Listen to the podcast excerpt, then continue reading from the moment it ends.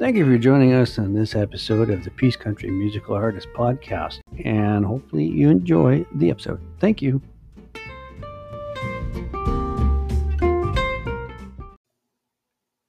Okay, today's episode, we have Dwayne Steele on the line today. How's it going, Dwayne? I'm doing good, Rob. How are you, man? Hey, not too bad, not too bad. Good. So, uh, a lot of people from around this area know who you are, um, but there's a lot of people out there like we're we're listening, we're heard in 25 different countries now, I do believe. So, all of those people don't know who you are. So, if you want, tell us a little bit about yourself, like where you grew up and everything. Yeah, well, uh, I grew up. Uh, my name's Dwayne Bjorklund. I go by the by the name Dwayne Steele uh, professionally here as an artist in Canada. I grew up in the North Peace.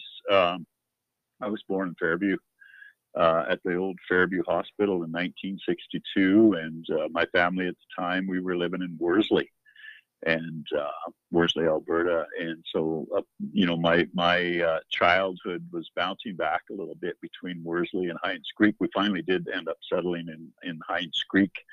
I think it was grade five or six or something like that. We moved back into Hines Creek, and I ended up spending, uh, you know, most of my life in Hines Creek. So that's where I grew up, and that's where my uh, my roots are is up in that area, and uh, most of my family is still up in that area, and uh, family and many many friends. So uh, I call it home still.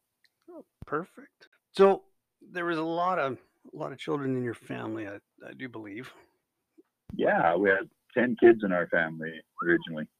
Wow, that, that's a lot. Yeah, yeah. So, was there a lot of music while you were growing up? You Well, know, there- around the household and Yeah, you know, most of the music and my earliest recollections of music, uh, Rob, came from, uh, you know, family get-togethers and stuff. I, one of my earliest uh, recollections of my uncle Noel Ostrom would come by our place and stuff. Uh, you know, it seemed like he'd drop in once a week or so for a visit and stuff, but there he'd always end up, you know, uh, bringing a guitar or we had I can't remember if he brought his guitar or we had an old guitar in the house. It was you know these are early years back up in the Worsley times, and but he'd always end up singing some songs, and we'd all kind of gather around him at the table, and Dad would play the fiddle, and Mom Mom had a beautiful voice, my mother, and uh, she would sing some songs and stuff too. So that's kind of the earliest recollection, and then from there it sort of just stemmed into uh, you know the house party thing. Many of mom's uh, brothers were mu- you know musical and played guitar and stuff like that. And dad's of course you know the Bjorkman family all those all those boys played fiddle or guitar or something like that. So uh, music was all around for sure. And uh, that that really kind of fueled the fire I think for me uh, musically. Nice. So, when you first started to play, um, what was your uh, first instrument that you ever wanted to play or did end up playing? Well, the first instrument I I received and the first instrument I got was a guitar. Uh, my sister Audrey bought me a guitar. I think when I was like nine years old. I was just uh, we were all getting ready to do a talent contest, but I got one for Christmas. Um, it was just a little. Uh, I don't remember the name, but it was like a K or something like that. Just a tiny little guitar, you know, a student uh, kid model and stuff, and that and but it was the best thing I'd ever seen in my life. And, uh, you know that, you know, from there on, I, I I remember trying to learn how to play. I think she knew some chords and teaching me chords back then, but I didn't really, really sort of start focusing on learning guitar till I was in my early teens and stuff. Uh, I remember that, but yeah, nine years old, I got my first uh, guitar, and that was my first instrument for sure. Speaking of your younger years, like uh, who did you look up to to choose which instrument that you were going to play? Like I, I, you, you'd said you got it for Christmas, but is that what you really wanted to play? Yeah, well, that was the only instrument I really kind of knew of. The, uh, you know, that and fiddle and stuff like that, because that's the only thing that was ever around our house. Um, like we didn't have a stand-up piano or anything like that. Of course, I knew, you know, there was pianos, but you know, very few homes, you know, had big stand-up pianos. I always loved those things, and uh, but you know we didn't have one or nobody played one that I knew of. So the guitar seemed like a, a great uh, great instrument because you could kind of take it around with you. Like uh, like I say, my uncles and they would drop in, and family and friends would drop in with their instruments that they could haul around. Right, so guitar was the perfect. Uh, perfect mobile uh, instrument. Didn't take too much to set that up, right? yeah, exactly. Yeah. So, do you play any other instruments now? Yeah, well, I play bass. Like you know, I back in the day, I, I started playing bass in uh, the Rockin' Horse band in the early incarnation of our uh, uh, band we had called Rockin' Horse. So I play bass, and I still do a little bit, uh, you know, at home in my studio and stuff like that. And, and I plunk away on piano a little bit. I'm not gonna ever say I'm a piano player, but I can chord and stuff on a piano. You know, I know the keys and all that stuff. The guitar has been always my sort of main my main go-to, and that's what gets me my songs and gets me through shows and stuff. So. Well, speaking of, of the Rockin' Horse days, yeah, you did play bass, but you didn't always play bass in that band. That's right. No, I uh, I played guitar originally, uh, rhythm guitar and stuff. I mean, we had great guitar players always in that band with Dave Milner and uh, Rene Beauvert, and I think it was we were in Lloydminster at a gig one time, and uh, our bass player, I think it was. Um, I think it was Kurt Beagle was going to leave the band at the time, and he he had other things to do. He wanted to go to work somewhere or whatever like that. So he decided he was going to leave, and so I got kind of just transitioned into. Dave said, "Here's a bass. Here's how you play it. Be on stage tonight." so I was, was a it was a crash course, you know, just like in bump to bump bump, uh, you know, and. Uh, in in bass, and I learned I learned on the job. Put it that way. Well, from what I remember, it was pretty good though. Uh, well, I eventually got to got got a hang of it. The, the, hardest part for me, I was the lead singer, right? So the, I don't know if, if you've ever tried this or not, but grabbing a bass and trying to sing a song and play the play the the root five at the same time is not easy when you first do it. You know, um, there's a little awkwardness there, and you got to get kind of used to it. So that's kind of where I was with it. Yeah, I, I tried that, and I cannot do it. so, what was your favorite music growing up? Oh man, I all kinds of music. Really, I mean, you know, my earliest, uh, you know, like I say, my uncle Noel Ostrom used to drop in, and he would sing songs by like, uh, you know, Porter Wagoner and Johnny Horton and stuff like that. So I I always loved those songs.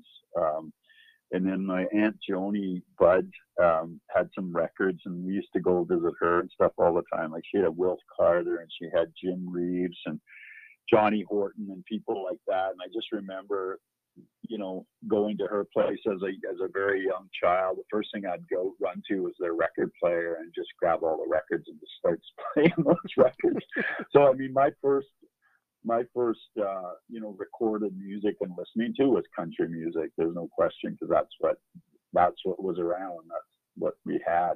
But uh, of course, like many of us, we uh, we develop our musical tastes, and I got into all kinds of different music when I was a teenager and stuff. You know, the the 70s pop rock, the Eagles, Fleetwood Mac, all that stuff. I loved it all, and I just uh, took it all in as much as I could you know, I guess to, to, narrow it down, some of my earliest influences would have been those guys I talked about, like Jim Reeves and, uh, you know, Hank Snow and Porter Wagoner, Johnny Horton. But then it transitioned into like Haggard and then the, the pop rock stuff too. Like I say, the, the 70s rock stuff is just kind of instilled in my bones for sure.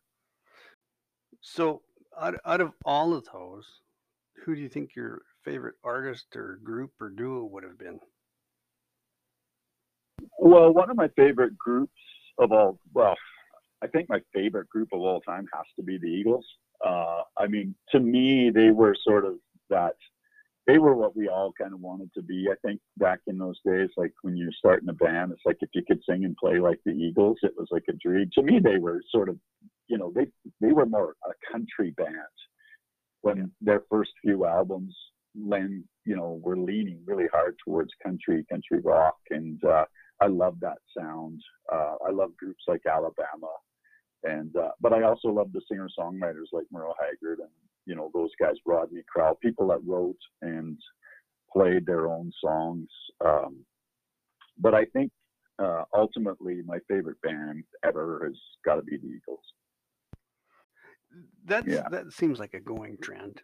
A lot of people that I talk to, Eagles is one of the biggest influences. Yeah, I think they just they just ticked off so many uh, so many points in terms of musicians and bands. Like I mean, they, they sang, they had great songs. You know, there was upteen guitars in the band. yeah, lots. You know, they had a great singing drummer uh, you know, in Don Henley and Glenn Frey, and you know, they, they all could play and sing their butts off, right? So, uh, I mean, it was a musician's dream to sort of aspire to be like like a band like that. I think, but I mean, there are obviously lots of different talented bands and great bands and stuff that we're not touching on. But I think for you know, as a teenager growing up in the 70s like I was, and that was their heyday. Um, it, it was just sort of uh, actually Dennis Yasinski, uh, our neighbor in Hines Creek, was the first guy I remember walking home from Hines Creek uh, Junior High. because in like grade seven, and Dennis was probably in grade, you know, nine or ten at the time. He was older than me, but he uh, he told me about the Eagles and then lent me one of their uh, one of his eight tracks, and I was hooked. you gotta love those eight tracks. Yeah, you gotta stick the match, the matchbook up underneath it to keep it from wobbling. You know? I remember those days. Mm-hmm. What uh, What's the first album that you ever bought? The fir- the very first album I bought, I'd like to say it was one of those artists that we just talked about, one of my favorite artists of all time. But uh, in reality, the first album I bought was a you remember a, um, a company called K-tel. I think we're out of Canada, out of Ontario somewhere. They're K-tel Records, and they used to make these albums full of pop rock songs that were like a minute and a half long. Oh yeah. they, they, would just take like the best part of the song, like the first verse and a chorus, and then repeat it over and over. and that's the very first album I bought. And I remember where I bought it. I bought it at Dale Hawn's hardware store in Hines Creek at the time. You guys eventually ended up, uh, you know, having that store and stuff. But at the yeah. time, you could buy those records for like three dollars or four dollars or something like that. And I had to for a, a couple of a few bucks, and I went and bought this album called Fantastic, and uh, that was the first record I ever bought. Fantastic. yeah, on K-tel. K-tel. Yeah. So when you were younger, and, and uh, I don't think this question's on the list. You were, I heard the story. You were working, I think it was out in the bush, and you you didn't really want to do that for a living. So I think I heard that it was Cat Erickson that said, well, if you don't want to be here, get your ass out in the road and become a musician. is is that true? Is he? Well, there's a few people. To, there was a few people told me that over the years. I mean, Dennis Erickson definitely, Cat. Uh, we definitely had some talks over that, but I, I think I know the the um, story you're talking about, and I'll, I'll, never forget it. It was with Bruce McAllister up there. We were sitting in a landing. Uh, I was logging and working at the time. It was that would have been either I was either working for Rick Bassner or Lou Burns, and and uh, I love working for those guys. They're fine gentlemen and always treated us really good and stuff. But I wanted to be a musician, and you know I would go from working there during the day and try and play you know, in the in the bar at night, and I was just, you know, dragging it and dogging it, you know, kind of trying to burn both, you know, the candle at both ends. Yeah. And I just remember talking to Bruce in his truck one time. He was getting loaded, and we're sitting there, and he's like, "Man, you gotta just, you know, you need to go do music." He said, "That's what you." That's what you're good at. That's what you should be doing. And I, yeah, I mean that's that's what feels right for sure. And uh, I think you know that that conversation definitely did uh, did turn things around for me a little bit, and then it just kind of made me realize that you know I gotta you can't. Maybe it just instilled in me the idea that if I wanted to be a musician, I had to just go for it and not look back. So I, I did. I eventually just ended up playing music all my life, and I was lucky enough to be able to do it, you know, for a living. It's it's had its ups and downs, like anything else in any other business, but I have committed to it uh, for my whole life, and I, I've enjoyed. I, It's been just a great way to make a living. Uh, you know, there's an independence to it and a self-sufficiency that you just it's hard to describe really, but it's it's fantastic. Yeah. And that conversation, like you said, it just opened your eyes up to what you wanted to do with the rest of your life. Yeah, and I knew I wanted that. You know, I just wasn't sure how to. Do, you know, like many of us, we come from a small town or whatever, and it's like, how do you get out to that other side if you want to go? Like for me, I'm like, okay, well, you know, there's great bands, and I've got lots of great friends, and you know, we play music and have fun and everything. But how do I go to that next level, and yeah. how do I get out into you know other provinces and play like that? So that was always a question. Yeah. Well, we're glad you did. Well, I'm I'm glad I did too. Well, thank you, Rob. so, all your bands that you played in, do you remember your first one? Yeah, I totally remember my first one because it was uh, Northern Sunrise. oh, nice! I remember that one. it's the first band. Marty Marty Sader, my cousin Marty, uh, and my cousin Kevin, and uh, their sister Ada.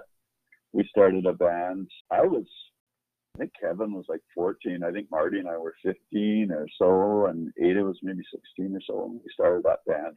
Uh, somewhere in that time area, like mid early 70s. Uh, and uh, that was our first band. And our, you know, we played our first gig at the Hines Creek High School as a fundraiser. We were raising money for it for uh, I think it was the grade 12, 11s, 12s. Somebody wanted to go to Europe, and we were raising money for them and we practiced up 10 songs and we played them over and over again all night. 10 songs. People seem to enjoy it. They probably just didn't want to. they danced, you know, it's like, play that one again. Yeah, we are because we only have 10 in our repertoire.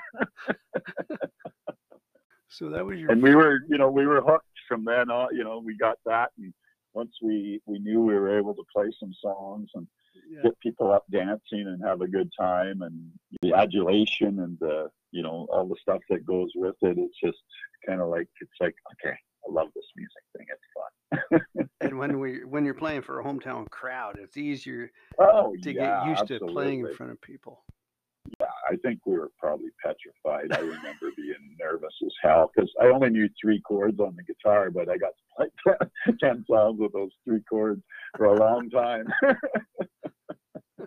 well, aren't most chord, or songs three chords, anyways? Pretty much. yeah, you can get by with uh, three chords and the truth for sure. nice. So, over the years, how many bands have you been in? Well, I've been in uh, well a few. Uh, I think it was Northern Sunrise was the first band, and then we had a band called Uptown Country. Harvey Lubeck and Marty, and uh, a guy named Russell Lovis. Uh, I'm trying to think who else was in that band. I, I'm being remiss here, but yeah, we were four piece. I was singing. Harvey played bass. And yeah, so we had Uptown Country for a little while. I was in a band with Lenny Kirschbaumer and some friends, Leon Roy, uh, called Rainbow Country for a while up there. Mm-hmm. Um, I was trying to play guitar. I think I was filling in for someone at the time, and Lenny had uh, graciously asked me to come and be a part of that band for a little while. So that was great. Um, and then we started this uh, band, Dave and Vince and I, and uh, and Ted Mildenberger, some of us guys got together and we were called Waterhole, which and Waterhole sort of became uh, Rocking Horse. mm. So yeah, I guess it'd be like four four bands I was in. I was with the Northern Sunrise Band. We were together for like probably four or five years there. It was like through junior high and into high school and stuff when we uh, when we were together. So we played together for quite a while, and it was everybody was in school, so we played weekends and stuff, and that was awesome. And then I oh Pittsburgh, there, there was a band called Pittsburgh. That's uh, at some point I ventured off there and did a little stint. And Dave Milner was in the band. That's how I ended up getting asked to go in that band. I was with them for a little while. That was my very first road gig, and uh, that ended abruptly. Oh.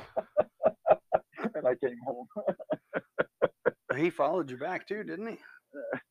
yeah, Dave came home shortly after too, but uh, and then we put together Rockin' Horse shortly after that. So but it, it was fun. It was it was good for me to go with that band Pittsburgh because they were playing bars and stuff already, and I had never done that kind of thing on that level. So it uh, it was good for me to get out and have that pressure of playing and singing like that every night. And uh, you know, they were pretty accomplished musicians and stuff. And of course, Dave was with them, and they had a guy named Armand Pelche, and who was a fa- fantastic fiddle player, guitar player, musician. So yeah, it was all good. Yeah, you said that was your first road band, and you played what uh, all across Canada, or No, it was mostly just in Western Canada. We didn't. Well, we actually, I didn't really get out of Alberta with the band because uh, I, I I got fired. oh, well, that's no. yeah, I was 19. I think I was 19 years old, and uh, we had gone down to I don't know. It just didn't wasn't working right or something didn't gel with the band. So uh, I got I got released, and uh, but it was then that I just realized that you know what I'm not taking no for an answer, and uh, went back home and I, I didn't play for a little while, and then when Dave came back, you know we just like let's just get a new band going and do it do it ourselves and did it that way. So that was probably the best thing that ever happened to me was uh, you know leaving the Pittsburgh band at the time and uh, and going home and just kind of knuckling down on it. regrouping. Yeah. So yeah, then you guys started Rockin' Horse, and then uh, you went from there. Mhm. And you guys did a lot of traveling across Canada into the Yeah, states. we did. Yeah, well, no, Rockin' Horse mostly just played in Canada. We did go to the States uh, in the 90s, in the early 90s, to do some uh, recording and stuff down in Nashville. We did record out of Edmonton here with our friend Lewis Sedmak, our first album, the Highways album. Mhm. And then we um, on the Nashville routes as well. We met a producer named Stu Bogard who took us down there, and we were working on doing some demos and pitching things in Nashville, and uh, that didn't pan out for us as a group, um, unfortunately. But uh, you know, and then in the end, I ended up coming home and then going back down to Nashville. I had been offered a, a job as a songwriter down there, so I went and I took that job, and sort of that's sort of where my solo career um, kind of got its legs, I guess, if you will. So and it, you were there for how how long were you there for? I was in Nashville for about six years. That's a think it while. was the early part of '99 that I moved back to Canada. Uh, but it was it was fantastic, you know, my time down there working as a songwriter and trying to get a record deal. I was a, sang demos and as a session singer and stuff too, as well to sort of supplement my income and, and everything. And I got to meet some great people and be, uh, you know, to live and work in that sort of musically inspired, creative space every day is it, it's inspiring to say the least, and you kind of feed off that. So it was great to to be a part of that for a while. Nice. Uh, any any big names that you met down there? You, you're allowed to name drop. Oh, well, I met lots of people. I mean, uh, you know, uh, Nashville's home to most of the big names in country music on the planet. So there was lots of people around all the time. Like at the time, there was. I worked with a producer named Mike Clute and Steve Bogard, who were working in turn with uh, Diamond Rio and Blackhawk and stuff like that. So those those kind of people, those people were around all the time, uh, in and out of the studio. So I met many of those people from you know Diamond Rio and Blackhawk, and uh, you know Steve Earle had a studio right beside us. So I met Steve Earle and had a chat with him one time, and you know Garth Brooks met him in the elevator. You know people were around, like they just they live and work in Nashville, so you were sort of running into people all the time not maybe not working all the time. You know, you weren't working with these people, but Yeah. uh, when you're working in that, you know, around town and stuff like that, these people are working all around you. So so they're all over the place, and it was great to sort of meet and see some of these people that were like that were my heroes. You know. Musically and stuff like that. We even ran into Steve Winwood, a pop rock artist, down there one time. I think it was our first Rockin' Horse trip, uh, which was pretty exciting. Yeah. So what's your favorite memory, my favorite memory of, of music, of doing music. Or or your favorite me- uh, memory down in Nashville, and then your Oh well, I mean, what I I I think one of my first the, going down there, I think for the first time was will always stick with me. Um, Mhm.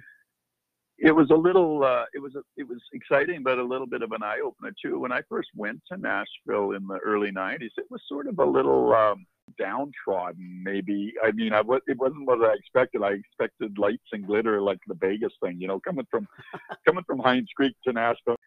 You know, it's an older southern city, and that's what it was. And I mean, Nashville's come a long way in the 25, 30 years, even since I've been there. They've rebuilt and expanded things, and uh, you know, it's but it was still a cool vibe. I just we got there on a rainy night, you know, and we went into town, and there was this guy singing at the top of Music Row. Um, he was, you know, sort of at the time Garth Brooks was huge, and this guy was singing, sort of emulating Garth Brooks, and there was like two people sitting on these benches in front of him, and I just thought, wow, this is Nashville.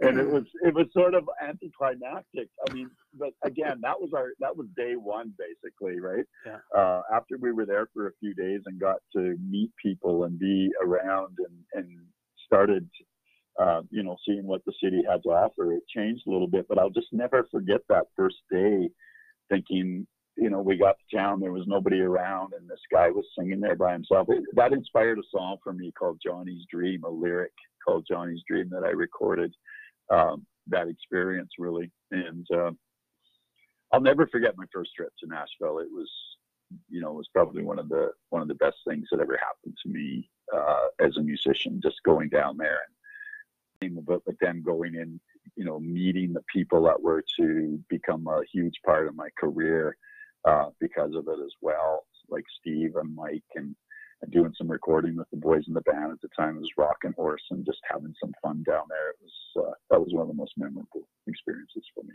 Perfect. Yeah. So, Dwayne, do you have a favorite venue, and do you still play there? Oh my goodness, uh, that's a that's a good question. I was thinking about that. Um, I mean, I've got to play in lots of different places over the years, Rob. Uh, mm-hmm. Uh, one of the, you know, one of the highlights of my career playing was going over and helping the Canadian Armed Forces in 2006 and eight. Like we went to Afghanistan and Bosnia and places like that, and it, those were cool gigs and great experiences and stuff. But I, I got to go back to this might sound corny or whatever, but uh, the new Grand Hotel in Fairview the Eureka River Hall in Eureka River was was basically the the formation of where I came from as an as a musician and an artist. We must have we played hundreds of dances and shows in that that hall when I was a kid with Northern Sunrise and with other, you know, and going there to listen to other bands, you know, the Sundowners and the Betsons and all the bands, the groups that were around during that time. Um, it was just awesome. You know, George Lungard had a band too, and it was it was great. So that that old hall up there, I the old original one, and then I know they made a new one, or there's a new one which is is old now too. but, and we played in that new one, but the Eureka River Hall in uh, Eureka River and the New Grand Hotel are probably my, uh, you know, two of my favorite venues ever. Uh, I think just because I have so much time and so much learning and so much uh, life experiences in both those places musically, and you know friendships and stuff like that were were brought to fruition in in those places. And uh, I got I got to give kudos to those two venues as being my most favorite venues, and I don't play at either of them anymore. So, what's the biggest crowd you've played for? Um, the biggest crowd I've ever played for, I think, other than on TV. Mm-hmm. Uh, we did some TV shows back in the 90s. Uh, but we did these uh, Say Hey concerts back when uh, farmers were needing hay. And there was, I, am trying to remember the year now. I think it was in the early 2000s, something like that. There was a there was a movement to to bring some artists together and do these say hey concerts. So we got to play in both Edmonton and Calgary at the uh, at the time. It was the Coliseum in Edmonton and then the uh, Saddledome in in uh, Calgary, and they were both sold out. So I mean, we're talking 15, 16, 17,000 people, and uh, to my knowledge, right now, those are the biggest crowds I've ever played for. Do yeah. you have aspirations to play at a stadium, a football stadium, or anything like that? Not really. No. I mean, I mean, I, I would play. I to be honest with you, I'll play anywhere if there's anybody willing to listen to me sing and play, or that want me to do it. But uh, you know, those the one thing I do find about and those venues are cool and it, and it's great to have that feeling and know that there's that many people out there hearing you and stuff. But I honestly like smaller venues where you can sort of uh, hear and feel and interact with the audience better. Uh, I don't know if I, how to describe that other than there's just a, a, more of a personal, you know, attachment to the audience and to the artist. I think in smaller venues and smaller theaters, you know, like you know four or five hundred seaters for me are I just love that kind of a situation. Uh, you know, if you got those places full and you've got an audience and you're in the palm of your hand, like there's no better feeling. And when you're in those bigger venues and you're playing to like say outdoor country music festivals and stuff like that, it's a, there's a there's some kind of a detachment that happens in the performance, um, and it's not, you know, I I don't know how to describe it other than that you just can't get that audience close enough to you. well, you're on a bigger stage, say like a at an outdoor, like yeah. a Big Valley, yeah. Big Valley, or yeah, or Craven. Yeah, yeah, yeah, and I love doing those kind of shows, but it's not the same as when you're addressing and talking to a intimate crowd in a small venue. But uh, I mean, they both have their merits. But I, I prefer personally, I prefer smaller venues, like the Fairview College Theater, that kind of a situation where you know you've got you, the people just there and uh, you can see everybody and you can sort of talk to. It's almost like you talk personally to everybody. So it's kind of cool that way. Yeah.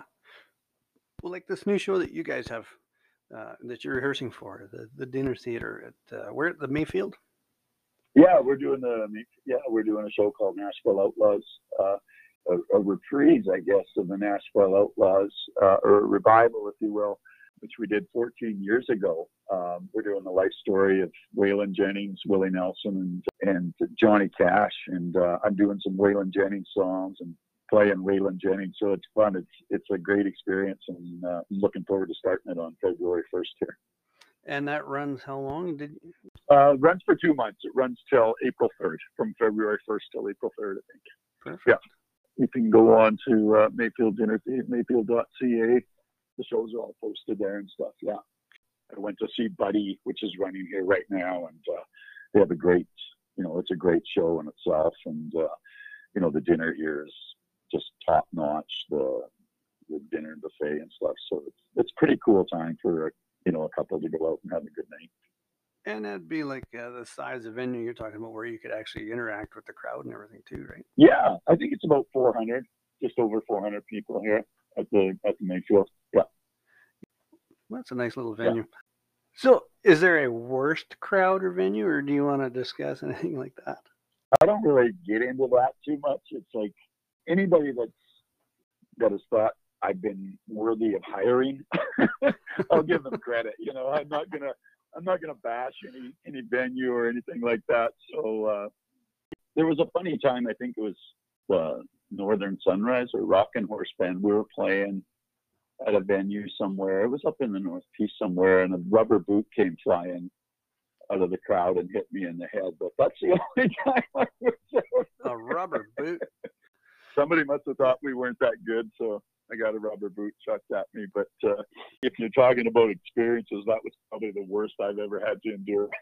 I, have heard of underwear and, and shoes it, being thrown on stage, but never a rubber boot before. rubber boot. Hopefully, it wasn't raining. The guy would have had stuff. floppy, floppy feet had you might not have been that smart and went, oh, I just threw away my rubber boot. Now I got to walk home in the mud. well, one boot Willie. so, do you have a, a, a musical bucket list? Is there anything that you'd still like to achieve? There is. Well, aside from keeping playing music, Rob, I've been playing music for, oh my God, 40 some years for sure. I've been mm-hmm. playing music and making my own music and singing other people's songs and stuff. I want to continue to do that, but I still just as a songwriter, I think my thing is like I'm I'm hitting the big 60 here coming up this year, so I want to continue to make music and and I think if I could write that song, I'm still looking for a hit song, you know, to have. I I want to like a number experience. Yeah, I want to experience that feeling of having your song, and not even for myself. Like I, I want some artist, some up and coming young artist out there to you know, to either work with that artist, write a song for someone that can, you know, that everybody loves and every, you know, I think as a songwriter, that's still my one goal that I haven't got yet, and I want to experience it is just to write that that number one song or that song that everybody knows and loves. You know, like there's so many of them, but I just want to be included in those thousands. Something that would be timeless. Yeah, yeah, yeah, that kind of a thing. I want to just kind of I want to experience that yet. So I'm going to keep working at that and keep writing and keep trying to explore where music's going to take me, you know, for the next phase of my career and stuff and just keep working away to achieve achieve that and that's going to be my number one goal I think and just to still maintain making a living playing music and and having uh, you know the the joy that it brings uh, just being able to perform and do music for a living. So, if you could play for any artist or group, dead or alive, who would you want to play with? Well, like all darn Vince Gill already stole my job. it would be it would be the Eagles. but he did a he did a fantastic job, man. Yeah, that would be a, that would be a dream gig. I think playing with the Eagles. Uh, there's many many artists out there and stuff but you know i think when a rush like being that you know it's your favorite band and it's it's the band that you grew up on and yeah. you know or one of the bands that you grew up on when it was and was one of the you know the premier influences in your life as a eventual artist and uh, as a musician i think it'd be pretty cool to do something like that i agree with you yeah well here's the last question it's not on the All right. not on the list. Okay. Okay. what can you tell us about you that nobody knows? Something that nobody knows Something about me. Something about you that no one knows that you can actually share. Geez, that's a good question. My life is sort of an open book. well, I don't think a lot of people know that I produce records, music and stuff a few years ago. And I mean, I've always worked on my own stuff a little bit to a degree and stuff, but, mm-hmm. uh, uh, you know, I recently, there's a young artist named Steve Arsenal I've been working with and I produced and, uh, did, you know, the recordings and mixed and mastered it, uh, not mastered, but mixed. I'm pretty, uh, pretty happy about that. We're just really just about to release a second single, but I'm not sure that's what you're asking me either. Um, I think you're asking something more personal yeah. Yeah. Gee, I know. I, that's a good one, Bob. That's a tough question. That's a. I'm. Uh, but like you said, being an open, an open book, you're writing songs and you're just opening up to everyone. Yeah, I mean, a lot of a lot of that stuff is is in some of my songs and stuff. Of course, I haven't uh, experienced everything in songs I write and stuff like that, but uh, something that nobody knows. Yeah. Do you have like a daily routine? Nobody. There's that one little thing that you do when you. No, my day. My day is pretty much chaos from the time I wake up. I never know what I'm doing from minute to the next, unless someone has planned it for me. Like in this case, where I have, you know, I've got rehearsal in an hour here for the next six hours, and oh, but it's like I can follow those, uh, you know. But, no, I. That's a good question. Do you, do you like to speed? Do you drive fast? I do drive fast. Oh, well, you know, the guys in the band say I drive like an old woman, but if I'm, I shouldn't say that. That's probably not a nice thing to say. Like an older person, an like, older. you know. and I am an older person. Well, but when I'm you, with when I'm by myself, I'll drive fast, right? But if you I, if you want, I can. If get... I got a if I got a crew full of people, I'll drive slow. But no, I if I had to leave something with you, I, being able to do music and everything for a, a living, uh, and and being able to do this for all of my life has been an absolute pleasure and stuff. But I, I don't think people would realize that I would give it even that I would give it all up tomorrow for my family, yeah. for my wife and my son and our little dog. That those three things in my life are kind of the end all of end all, and and I would I would give it all up tomorrow uh, if I had to make a decision and I couldn't do it anymore. I would do that. Yeah. I like that. Well, I appreciate the time that you've uh, you've donated to us today, Dwayne. Thank you for uh, reaching out, Rob, and it was a pleasure talking to you after having seen you for many years and stuff. I can't wait to hear our little jabber session. Thanks again, Rob. I appreciate it. And like I said, thank you for joining us, man.